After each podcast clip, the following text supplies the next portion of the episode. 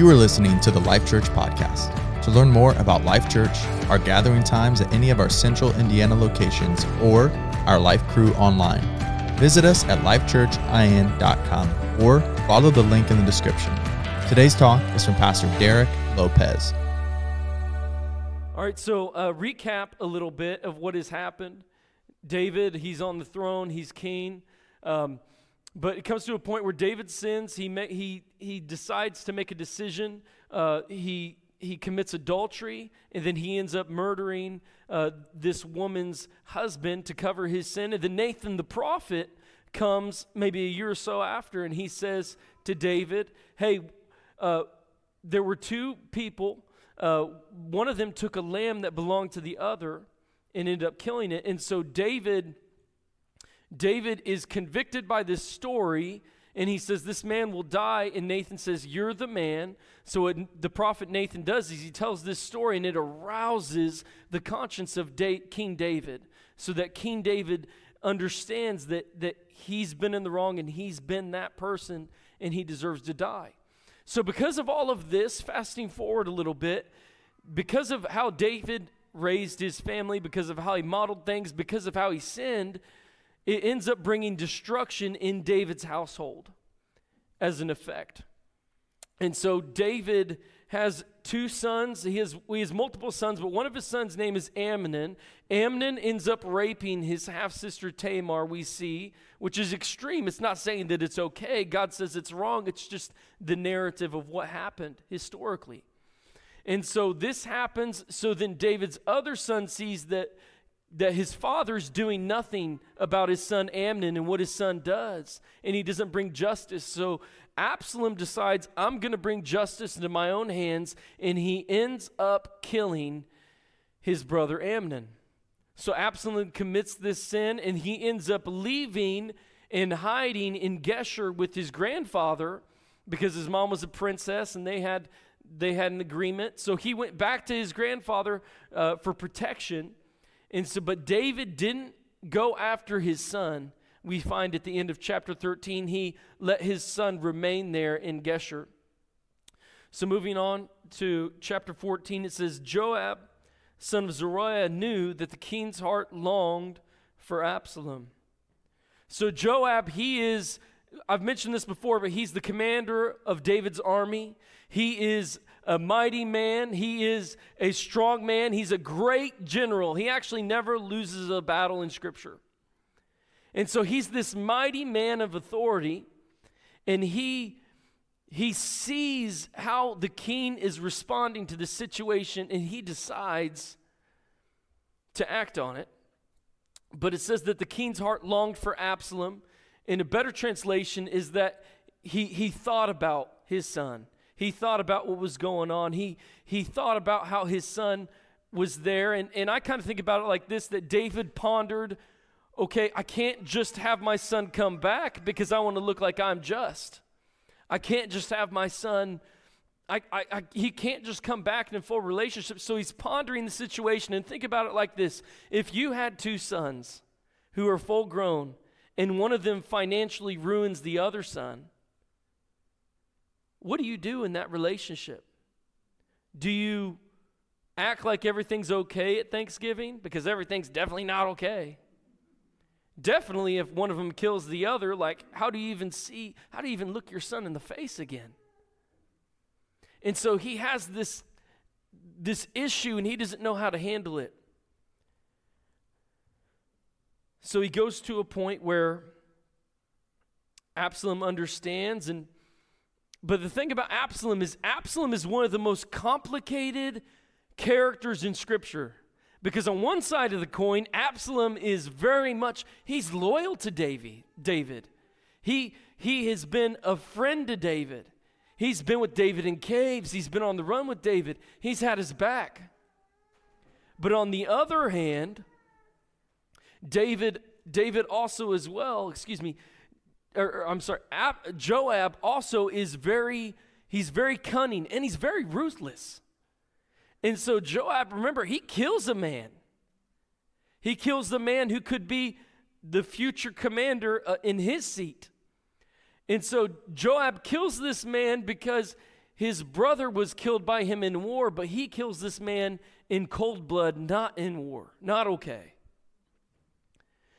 And so, so Joab, he sees that things aren't okay, and he he decides to make a move. Hey, I'm going to try to restore this relationship. And I think that there's several benefits for Joab, whether Joab knew it or not.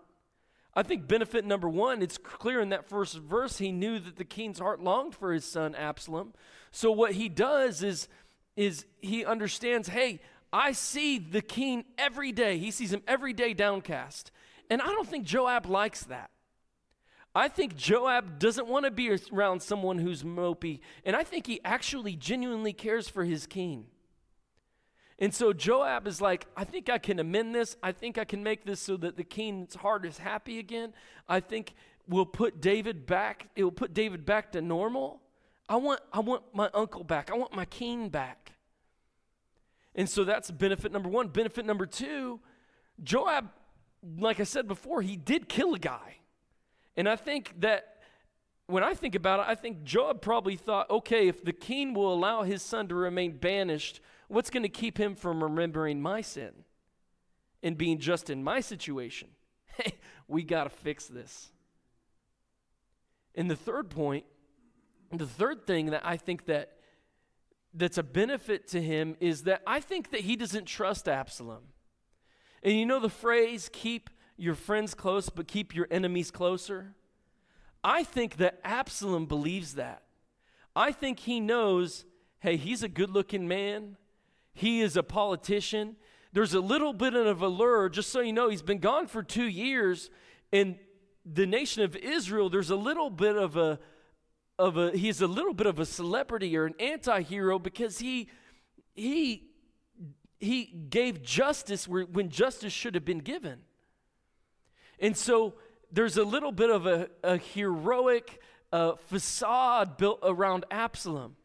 And he knows that he's wise with the words. I think he just wants to keep an eye on Absalom. Joab wants, wants to be able to know and see what he's doing. And so he decides, I'm going to move on with the plan. So in verse 2, it says So Joab sent someone to Tekoa. Tekoa is just 10 miles south of Jerusalem and had a wise woman brought from there. And he said to her, Pretend that you are mourning, dress in your mourning clothes, don't use any cosmetic lotions, act like a woman who has spent many days grieving for the dead, then go to the king and speak these words to him. And it says, And Joab put the words in her mouth. So Joab,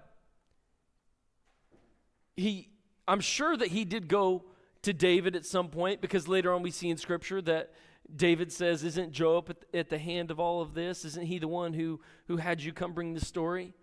But I think that, that he, he didn't go right to him because I think he knew his king well enough. Remember, once again, he's been in caves with him. He's been on the run with him. He's been in battles with him. He's fought with him. He knows how he thinks. He's from the same family. Who knows that some people don't understand? You don't understand family unless you're in the family, right? And so he understands the king, and I think that he he starts to think very carefully about how how am I going to make this thing happen to bring restoration? And so I think he remembers, hey, remember Abigail, who is now one of David's wives? Remember how she bowed down before him and pleaded for mercy? And how David gave mercy to this woman when he was going to go kill her husband and the whole family? And how she, she squelched his anger? I think maybe we should send a woman. And I think also it could be possible that he says, well, the prophet Nathan gave a story that ended up convicting David and I wonder if I can come up with a story as well. And I, so I think he knows, he sees, because he's been in foxholes with this man, that he can, he can manipulate in a way to get, to get his David's son back, whether he realizes it or not. So it says in verse 4 when the woman of Tekoa went to see the king, she fell with her face to the ground and paid honor to him and said, Help me, your majesty. So picture this it's an old woman who comes probably with ashes on her head in her mourning clothes, pro- maybe torn to a degree. And she's saying, Please help me. I need your help.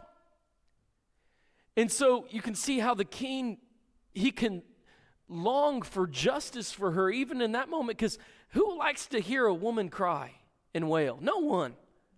We don't want to see that. We don't we don't want her to have that pain. We don't want people to have that pain. Right? We don't want people to be hurt. We want people to be healed in Jesus name. So the king says, "What is troubling you?" And she said, "I am a widow and my husband is dead." Remember, this is fictitious that she's saying. But she says, "I am a widow and my husband is dead." I, your servant, had two sons. They got in fight with each other in a field, and no one was there to separate them. One struck the other and killed him. Now the whole clan has risen up against your servant. They say, Hand over the one who struck his brother down so that we may put him to death for the life of his brother whom he killed. Then we will get rid of the heir as well. And she said, They would put out the only burning coal I have left leaving my husband neither name nor descendant on the face of the earth. This whole time she's crying. And I can see David almost in a way how I read it, almost like dismissing her. It says, Then the king said to the woman, Go home and I'll issue an order on your behalf. But she presses. But the woman from Tekoa said to him, Let my lord the king pardon me and my family and let the king and his throne be without guilt. So she's saying, Hey, give me mercy. I need mercy here. But she's also saying, May you be without guilt. She's saying, May you be without blame. But I would say she didn't have any power or right to give that. You know, it's always a red flag when somebody tries to promise or give something to you that they have no right, authority, or power to give. That's a sign of manipulation. Possible sign of manipulation. And so she's she's not getting what she wants, so she changes tactics just a little bit. And what's also interesting is she say, "May may his throne be without guilt." But what we'll see is that she's trying to use guilt against David's conscience. So what she's saying is already a lie, it's just not found out yet. And even in the story, Joab's story really is Joab wants David to rule on something that's against the law. Remember, Absalom's not a judge, and he killed his brother. And so there was there was a way that God made for someone to be restored to the nation of Israel. It, call, it was called the city of refuge. In Numbers 35, what God said is that, that if someone kills somebody else on accident, they can flee to the city called the city of refuge to keep them safe from the avengers of blood. And in the city of refuge, the city council will come and hear the case of the person who's the murderer. And then they'll decide whether the person is guilty or not. But if they did kill them, they will be put to the death if they if they didn't do it, if it wasn't just an accident. And so there is there is that law. But Joab wants him to go against that, and he believes that it's I think that it's for the good of the nation of Israel. And so verse 10 says the king replied, If anyone says anything to you, talking back to the woman again, bring them to me, and they will not bother you again. And she said, Then let the king invoke the Lord his God and prevent the avenger of blood from adding to the destruction, so my son will not be destroyed. So, what she does is when she doesn't get what she wants, she's just changing tactics. Who knows what that's like as a parent? You had people change tactics on you? You know, usually what happens is if we say no to one of our kids, and they've all been through this, but, but if we say no, They respond with, But I want it. It's mine. I want it. I want it. I want it. And when they see that's not working, then they turn to sulking. Hmm. Hmm. I asked our daughter Sadie, who's three, mind you, to keep, in, keep that in perspective. But she's sulking because I said no about something, and I said, Sadie, do you want some apples? No. Do you want some bread? No. Sadie, do you want some candy? No. Strong hearted kid. Right? I'm like, you don't want candy? Wow, she's really, really upset. But we're still going to say no because this is good for her. Let's crucify the flesh. And then that turns into asking again, please, please, I want it, I want it, I want it, I want it. And my girls do this. Not all of them, but some of them go, bat their eyes. One of them was batting their eyes at me for something they wanted, and my oldest daughter spoke up and said, Hey, that doesn't work on dad. or she said, That's not what works on dad, is what she said. And I said back to her, Well, then what does work on me? And she just smiled. So something works. I don't know what it is. I asked her the other day, and she's like, I don't remember. I don't know. Liar.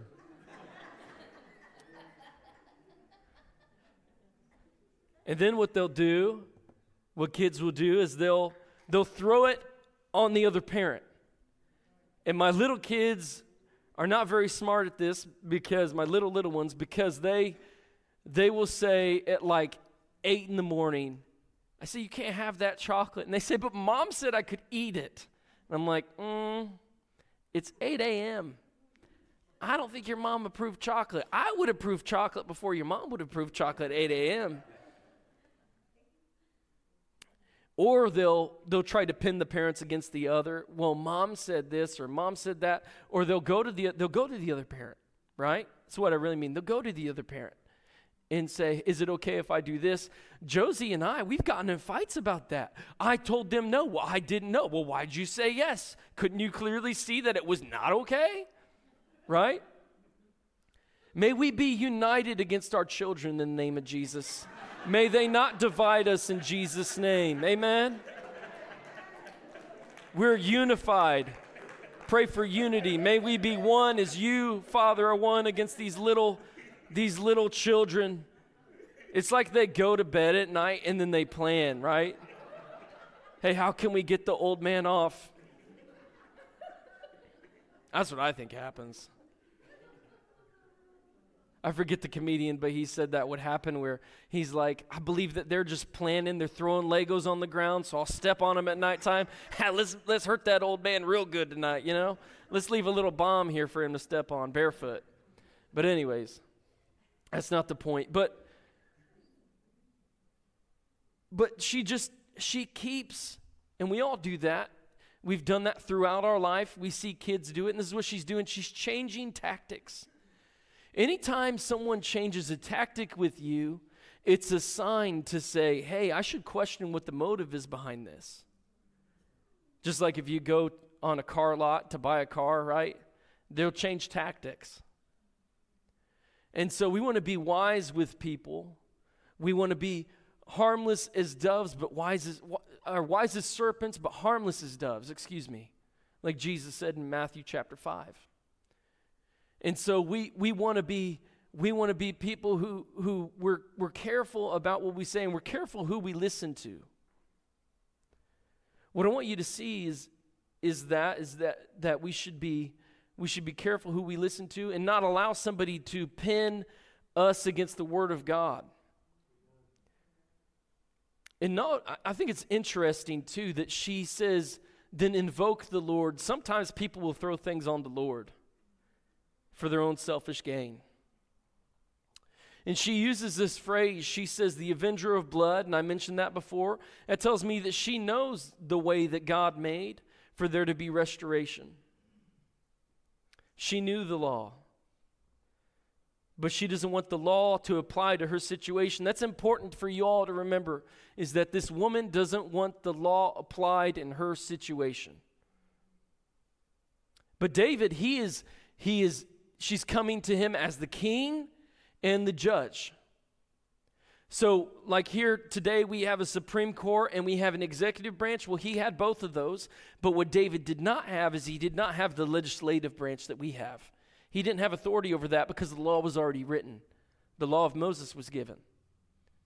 So, David couldn't just make, make up laws and rules. It's important that we don't allow others to sway us from the word. It's important that we don't listen to crafty people but to wise people.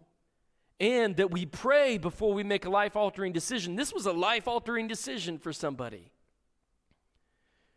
And so when someone comes and they press you and they press you and they press you to make a decision, I would say it's probably not from God.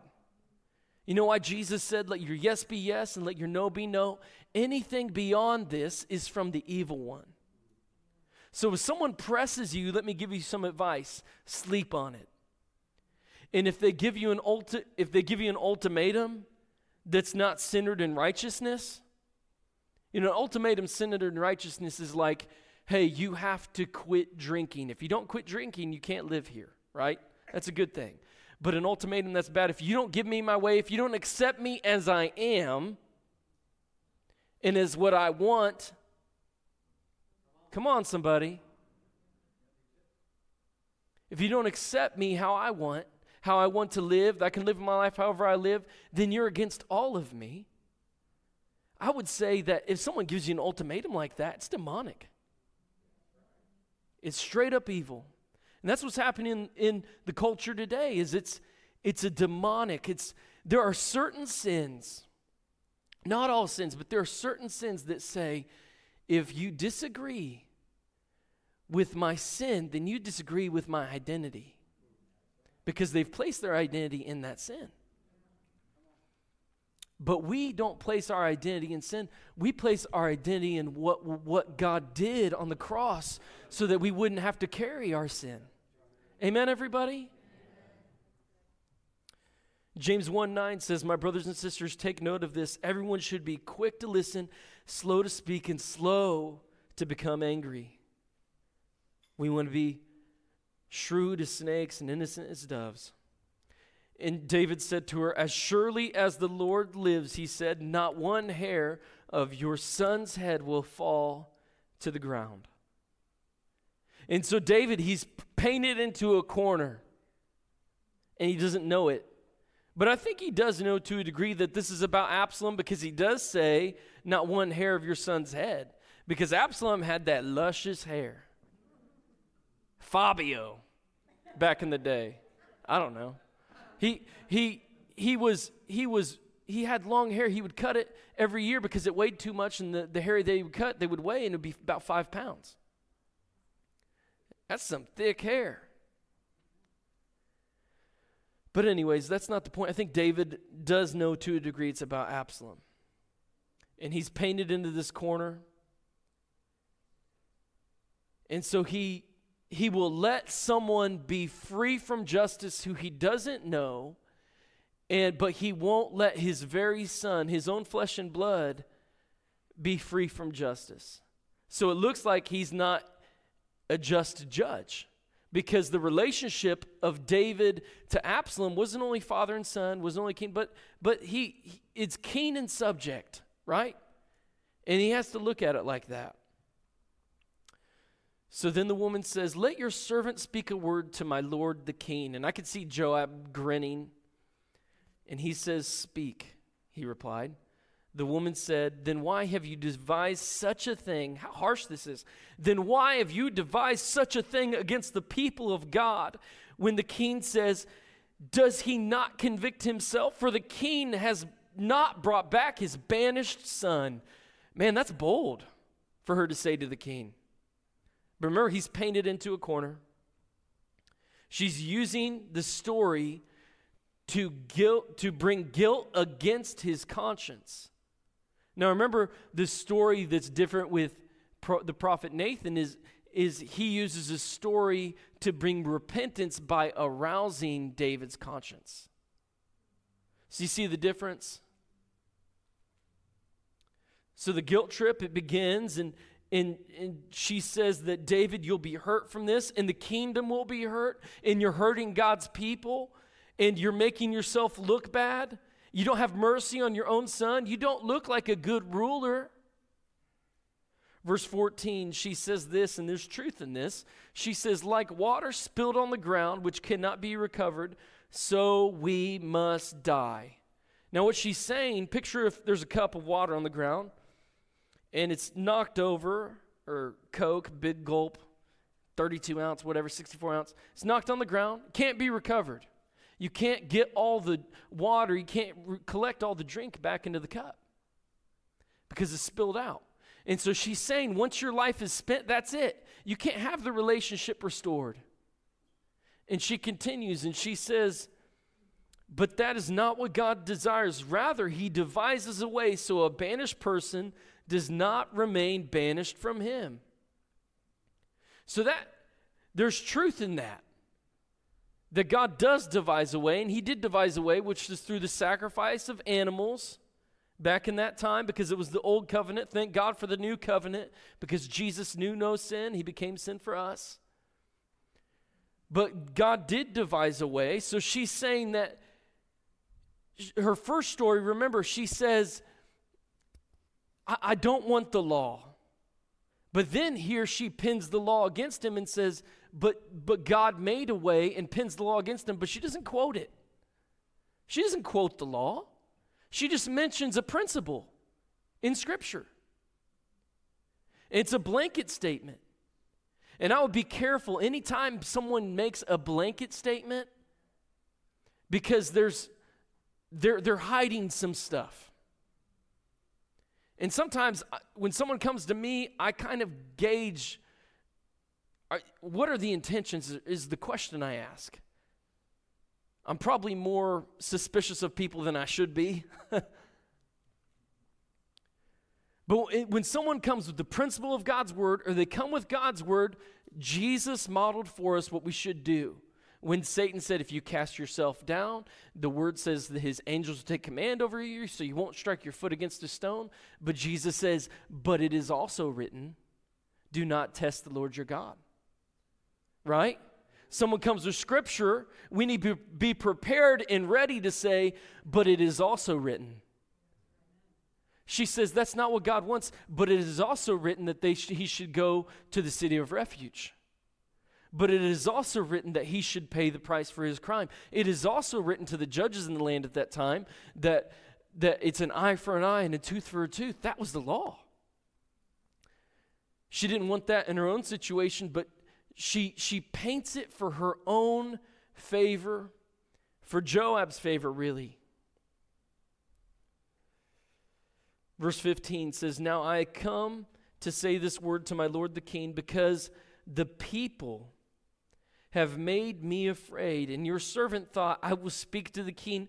Perhaps he will grant his servant's request. Perhaps the king will agree to deliver his servant from the hand of the man who is trying to cut off both me and my son from God's inheritance. Time out.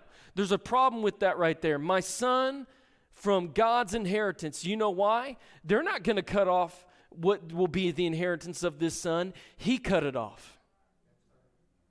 I've been in situations where I've had to have conversations with people, sit down and have conversations with people who are serving at churches, and I've had to say, because you've, did, you've done this thing, you can't serve for X amount of time at the church.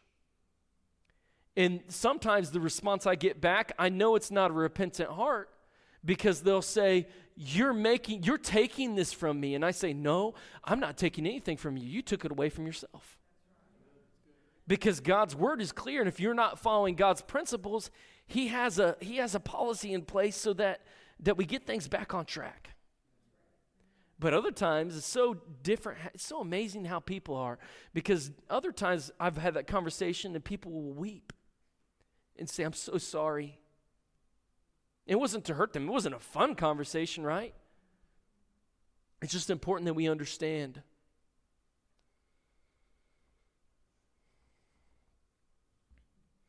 So, going back to verse 17, it says, Now your servant says, May the word of my Lord the king secure my inheritance. For my Lord the king is like an angel of God, discerning both good and evil. May the Lord your God be with you. Man, she's really laying it on him now. You're, you discern things like an angel of God. Have you ever had anybody around you who just, they just kiss up to you, right? Suck up to you? Can I say that in church?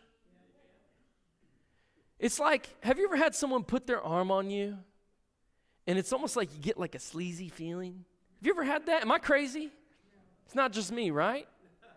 But other times people put their arm around you and it's like you it's like it's almost like you feel the love of the Father. It's so interesting how real the spirit realm is.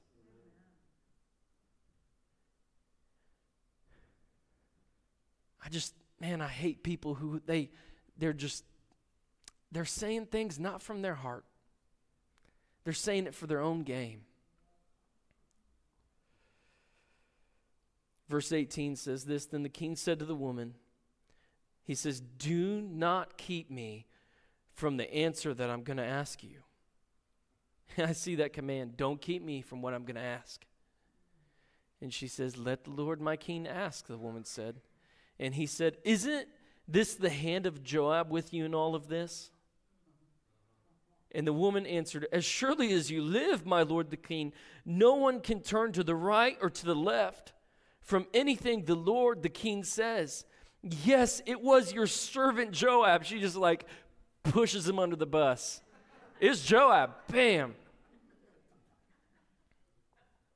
She's trying to save her skin. I, f- I feel bad for her in a way because she was put up to this who instructed me to do all this, who put all of these words into the mouth of your servant. And your servant Joab did this to change the present situation. My Lord has the wisdom like that of an angel of God. He knows everything that happens in the land. Like, ugh. Just somebody, just, ugh. I want to hear that. It's not true. He doesn't know everything that happens. It's just. Mm. And the king said to Joab, Very well, I will do it. Go and bring back the young man Absalom. Joab fell with his face to the ground to pay honor to him, and he blessed the king. Joab said, Today your servant knows that he has found favor in your eyes, my lord the king, because the king has granted his servant's request. It says, Then Joab went to Geshur and brought Absalom back to Jerusalem. But the king said, He must go to his own house, and he must not see my face. So Absalom went to his own house, and he did not see the face of the king. You know, David, he doesn't completely restore the relationship with Absalom. And you know, the question I had in all of this was the plan of Joab, was it wisdom? And sometimes that's the question we need to ask ourselves when we're faced with, with a decision. It looks right, it sounds right, but is it wise? So, what happens is, let me say this first Absalom should have been banished, he should have remained banished. But when he restores Absalom, he says it's only to a degree. So, what it communicates to Absalom is hey, Absalom, you can't see me. You're not part of the family. You're no longer heir to the throne, and you're dead to me, basically. That's what Absalom, I could see he's feeling. He already has a chip on his shoulder from his brother Amnon. He's still not over that wound of what happened to his sister and the wound of how his father did nothing before. And so, David, what he's feeling is what do I do? I'm trapped in my own words. If I restore him, I, I can't. What will people think if he's in front of me? Or how can I how can I see my son's face and look him in the eyes and love him the same like I loved him before? This wasn't wisdom to bring Absalom back. And the relationship because it's not fully restored, it either need to be cut off or fully restored. Because it's not fully restored, it will lead to a place where Absalom is dead, hanging from a tree, and him having tried to take the kingdom over. This wasn't wisdom. We have to remember that when someone tries to pin us against God and God's ways, it's not wise. We, we, we, we can't come to a place where we say, well, it's okay in this exception. It's okay here. It's okay to, to watch a little bit of this stuff. It's okay to act this way. It's okay to just, tr- it's, it's better for one die than my family perish. We, we can't make exceptions for Scripture because even though we don't understand, the Bible says is that his ways are higher than our ways, and his thoughts are higher than our thoughts. And also says that the, the strength of man is weakness to God, and the wisdom of man is foolishness to God. Why? Because he sees everything. He's, he's El Shaddai, the Lord Almighty. He knows all, he sees all. So, David, he makes the exception to justice if Absalom remained banished, there wouldn't have been a civil war that happened. And look, there are some relationships that we have that, and this may sound controversial, there are some relationships that we have that should not be fully restored. And there are some relationships that need to stay exiled because of abuse. And how we know whether the relationship should be restored or not is not on your own decision. It's based on the word, but it's also based, I would say, on godly counsel. Because if a, how many times does a woman let a man come back in who beats her over and over and over again because she loves the man? She sees potential in the man. She just keeps going back to the same thing over and over and over and over again.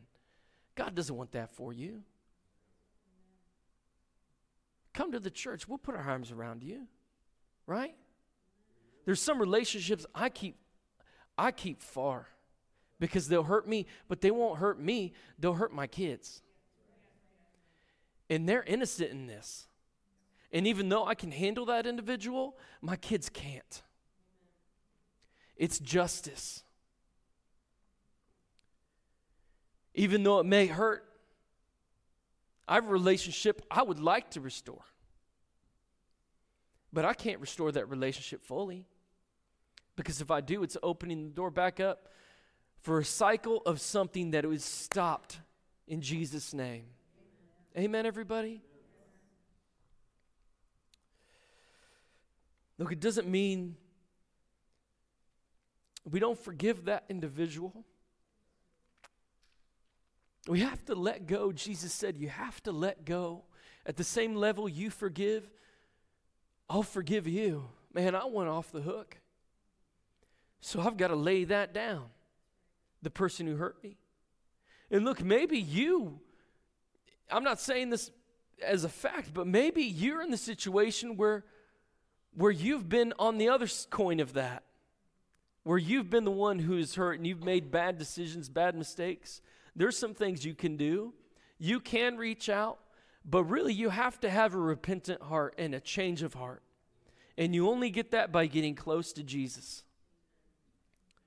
And to pray for those pray for those loved ones that you did hurt or the person that you did that you did harm. Scripture says once again to be wise as serpents, harmless as doves. We have to remember that those that hurt Jesus, Jesus prayed for them. He said, My Father, my Father, forgive them. They don't know what they're doing. And he prayed for you and I. Worship team, if you could come on forward. Come on up. You know, I think about I think about it like this. Even if David could have fully restored Absalom, I I don't think he had full right or power to do so. David could have said, he could have said, Look, Absalom, if you admit that what you did was wrong, if you're sorry, if you turn from your ways, if you submit to the kingdom, and, and David the thing that you did wrong will be on me. And I'll take it, I'll take the blame. But I, I don't think David could have fully done that because only Jesus could. Justice still wouldn't be justified. Ju- I'm sorry, justice still wouldn't be satisfied. But you know what God says? He says that if you and I, we admit what we did was wrong, and we say we're sorry, and we submit to the kingdom, we believe in Him, justice is satisfied because John chapter 3 says, To everyone who believes upon Him, the wrath of God remains on Jesus. It remained on Jesus in that moment. So what happened was, in history, when Jesus was on the cross, the cross became the place throughout all of history that ever will happen, ever has happened. It was the place where there, it was the most sinful place of all time. Because Jesus never knew sin. So he was one who was innocent. And he paid a price that you and I couldn't pay. And he lived a life that you and I couldn't live. And he he he died the death we should have died so that justice would be satisfied, the wrath of God be satisfied, like that old song says. So, what happened was when Jesus was on the cross and he cries out, Eli, Eli, la sabachthani. My God, my God, why have you forsaken me? God actually banished his son. He would let him remain banished. Why? Because Jesus, and this is going to sound controversial, but it's true because the scripture says he became sin for us. Jesus became the most sinful person in all of humanity for a moment of time when he did no wrong so that we would be justified. What does justified mean? Just as if I never sinned. Praise God. It's important that we remember that the heart of our Father is always for us. David didn't pursue Absalom, but what's so good is your father pursued you, and he pursues you, and he wants to be with you, and he's still pursuing you. There are some relationships that we need to pray about and ask the Lord to help us forgive and ask if we should to give us wisdom whether we should restore that relationship or not fully. But I would say we can't do any of that. If you don't know Jesus, you can't walk in forgiveness. You can't walk in healing. You can't walk in love. And you have to allow Jesus to truly submit to the king. Absalom, when he came back, it wasn't the prodigal son who returned, but it was the murderer who wasn't, he didn't, he didn't, he said, I didn't do anything wrong. We have to come to a place where we say, it starts with, I did it. It was me. I'm the one. I sinned. I was the one who was wrong. That's what it starts with is recognizing our sin. That's why the cross at Calvary, that's why that symbol is the most hated symbol in the world, is because it confronts our selfishness in our ways. Will you submit to the king's ways? You don't need to be banished because God banished his one and only son for you in your stead. And we all deserve to be banished. But He wants every single one of us, with every head bowed and every eye closed in this room. I want to pray for those of you who need wisdom today of how to restore a relationship. If you were encouraged by today's talk, be sure to rate us, share with a friend, and hit subscribe on Spotify, iTunes, or wherever you stream your podcasts. Our mission is simple come to life, connect to grow, find your purpose, make a difference. Thanks for listening to the Life Church Podcast.